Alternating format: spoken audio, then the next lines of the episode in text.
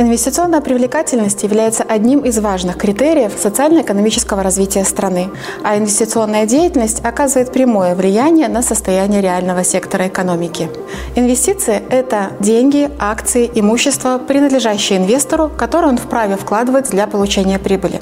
Инвестиции обеспечивают воспроизводство капитала. В процессе эксплуатации изнашиваются основные средства предприятий – здания, сооружения, машины и оборудование, транспортные средства – Инвестирование позволяет обеспечивать не только замену изношенных деталей, но и модернизировать производство, воплощать в жизнь новые проекты.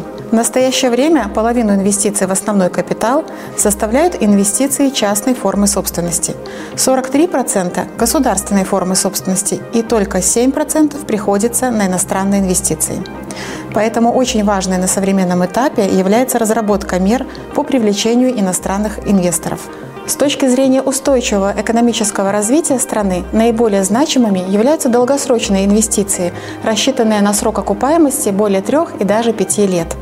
Такие инвестиции связаны с созданием новых производств, расширением производственных мощностей, выпуском инновационной продукции. Чем масштабнее и технически сложнее проект, тем, как правило, дольше срок его окупаемости, а значит и риски для инвесторов выше. Поэтому задача активизации долгосрочного инвестирования уделяется серьезное внимание на государственном уровне. Например, в этом месяце Министерством экономики анонсирован новый закон об инвестициях, в соответствии с которым предлагается внедрение ряда льгот по активизации инвестиционных процессов. В частности, на 5 лет будет предоставляться гарантия инвестору от неблагоприятных изменений налогового законодательства, плюс освобождение от налога на прибыль. Практика применения налоговых каникул – один из распространенных методов государственной поддержки инвесторов во многих зарубежных странах. Еще один механизм поддержки, предусмотренный законом – гарантия государственной закупки, принципиально новой для Беларуси продукции. Это отражает общемировой тренд на налоговое стимулирование инновационной деятельности.